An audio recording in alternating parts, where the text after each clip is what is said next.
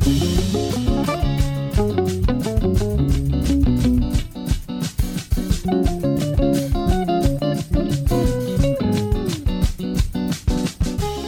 or more black cars, suits, and dresses, black lace secured to the hair with a brass bobby pin. My grandmother said the air conditioning at Paperman's is too strong.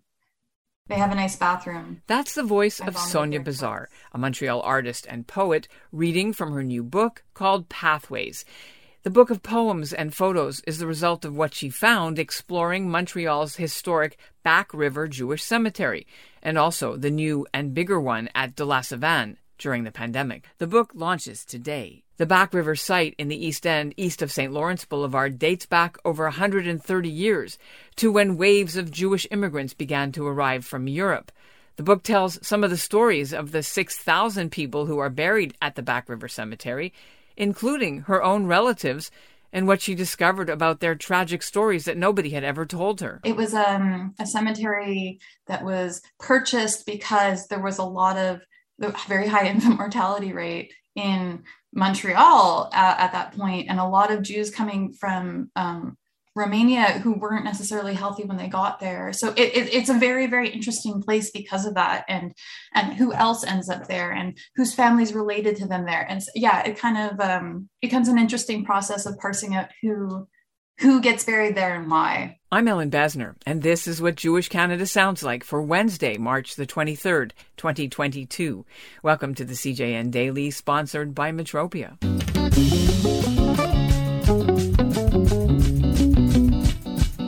Before we get to the interview, the CJN Daily wants to send its deepest condolences out to the family of the late Julia Koschitzky. She was a Canadian philanthropist and community builder. She died on Monday of cancer. The funeral was held Tuesday in Toronto. She's being buried in Bnei Brak, Israel on Wednesday. Koschitzky was in her late 70s. She had volunteered as head of many important Jewish charities here in Canada as well as in Israel. She helped bring Soviet Jews out from behind the Iron Curtain. She and her husband endowed the Jewish Studies program at York University. They helped make Jewish education cheaper in Toronto's community schools and she was on the board of the Jerusalem Foundation, United Jewish Appeal, the Jewish Agency for Israel. She founded the Lion of Judah chapter in Toronto, and she was a trustee of the Canadian Jewish News. Koschitzky's family escaped Germany in 1939 and fled to Cardiff, Wales, then moved to Canada after the war. She's been married to her husband Henry for nearly 50 years. He was also a survivor. They met while she was still in high school. They have four children and nearly 20 grandchildren. You can read her full obituary on our website. The link is in our show notes. The Back River Cemetery is still in use. It dates back to about 1885 by some accounts. My own great grandparents and some of their kids who died young are buried there. The City of Montreal's underground metro goes right underneath it, and it began to be in disrepair until 2013 when the company which manages the Baron de Hirsch site on De La Savane took it over and spent money to repair the worst of the neglect, caused mainly because some of the synagogues and burial societies that used to use the Back River site no longer exist. The author, Sonia Bazar, joins me now from Montreal. Now, for our listeners who um, may not be from Montreal, we should talk mm-hmm. about the significance to so many people of the Back River Cemetery. So tell us a bit about it and also how you connected there as well. So this is a really, really interesting thing. Um, the Back River Cemetery. So the first time I saw it, uh, I walked out of Sauve Metro and I saw a cemetery. And then I realized not only is there a cemetery in the middle of the city, it's a Jewish cemetery in the middle of the city that is not Jewish at all. So everything around it is, is not is not Jewish. So I kind of got uh, very interested in it. It looked really old. I didn't know anything about it. I went home. I asked my dad, always the first person I ask about anything, and he said, "Yeah, your family's buried there," and kind of sparked that from there.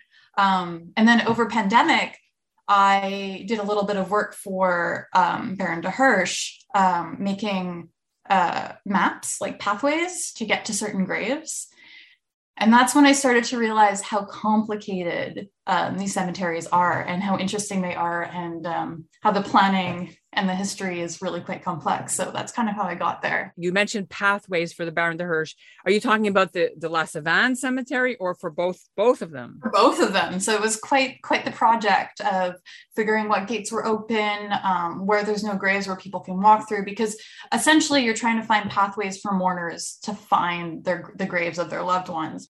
So the book is about grief. It's about grieving about not knowing. It's about grieving about knowing but it, essentially just moving through those stages of grief. Myself and uh, you know every cemetery is just moments of grief in it. So now the pathways that you made were for ordinary people or for sort of special historical figures important jewish figures in history? Who who were these for? Uh, for the cemetery it was just for everybody um, and so that's kind of cool. One of the things i noticed about the back river that the part of the reason nobody's particularly interested or initially about doing research about it is because they're immigrants. They're end of the lines you know. A lot of these cemeteries are for children you know um, and it's heartbreaking. But when you're the last person in a family who dies then nobody's coming to visit you. Um, and so you know there's a lot of those graves who don't get visited. Um, and it's kind of just regular people. So to say there's no one special there is is like not true at all. A lot of these people like even in my family lives cut short tragically.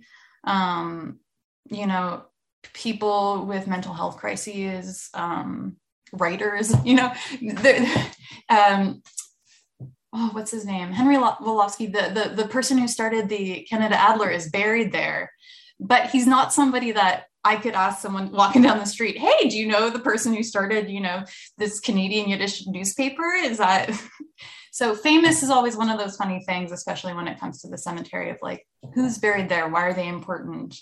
You wrote in in your book um, that there's some very interesting findings of things that are written on tombstones that you read. Mm-hmm um, you mentioned song lyrics. Tell me a little bit about some two or three of the most. Oh man, um, so the Rush lyrics were really really interesting, um, and then there's some just like these lovely epitaphs. Um, the ham radio numbers, the call signs are really interesting that people put them on their gravestones. My favorite one in the Back River is quite a recent grave, um, oh, and it has the most most beautiful uh, epitaph. It says, um, our golden son, our our will, our loving, our love child, or something along those lines. But it had a gold Rolex um, carved into the side of the stone, and I I don't know. I I really like it's, it's actually right beside another stone that has um, a bunch of musical instruments and I, I, really really love that one. It just shows so much personality.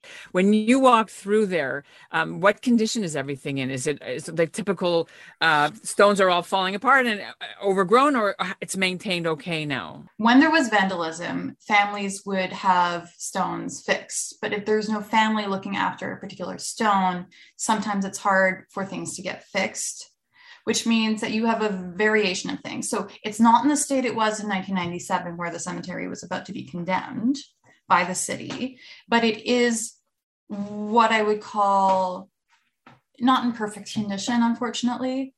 Um, some stones are shattered, um, and there's not a lot you can do about it besides replacing them.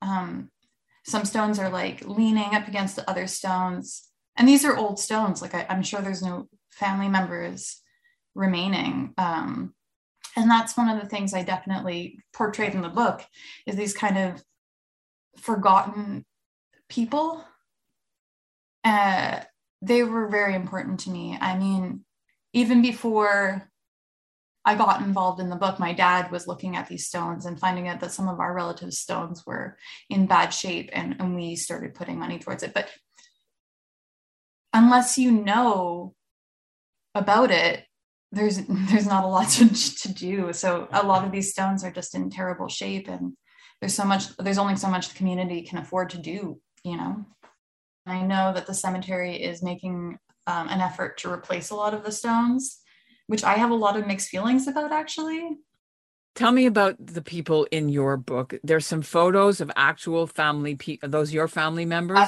Absolutely, my family members. Yeah. Uh, How so did you decide and why did you decide to tell these stories? there was one story that I had only recently been told.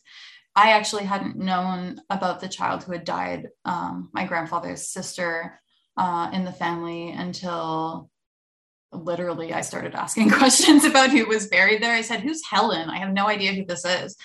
Um, it would have to be the story of my great grandfather um, and his daughter. And she had this horrible bone disease. Uh, and it's this weird story in my family where her sister was told that she killed her because she pushed her down the stairs.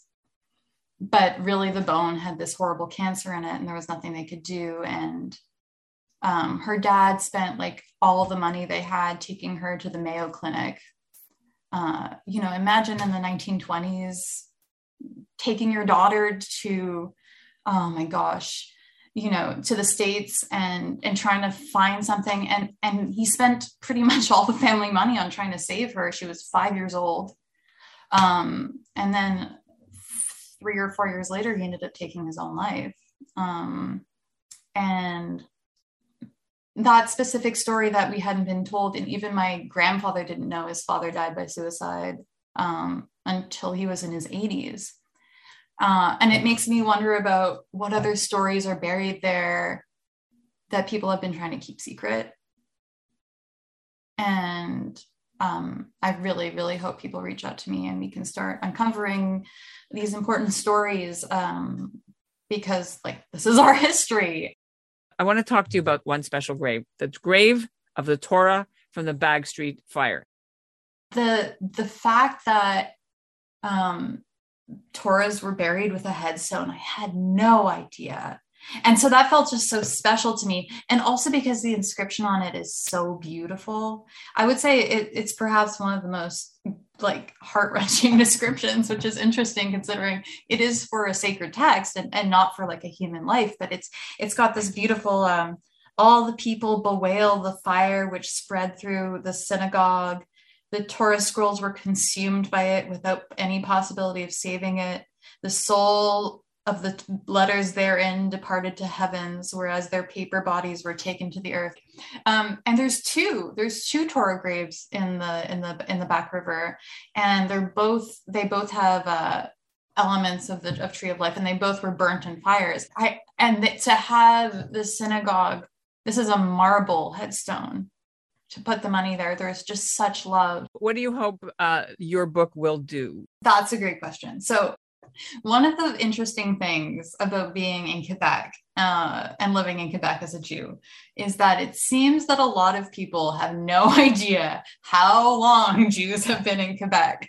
Um, how old the cemetery is is a kind of a monument to like Jews in Montreal, how long we've been here. Of course, it's not the Spanish and Portuguese, but to have a standalone cemetery that's existed for this long I really want people to know and get curious about the cemetery. I want people to care about the cemetery. Um, I would really encourage people to, um, once I'm done getting all of this information, to visit a grave of I mean, either a family member or someone you find interesting. Um, this is a museum.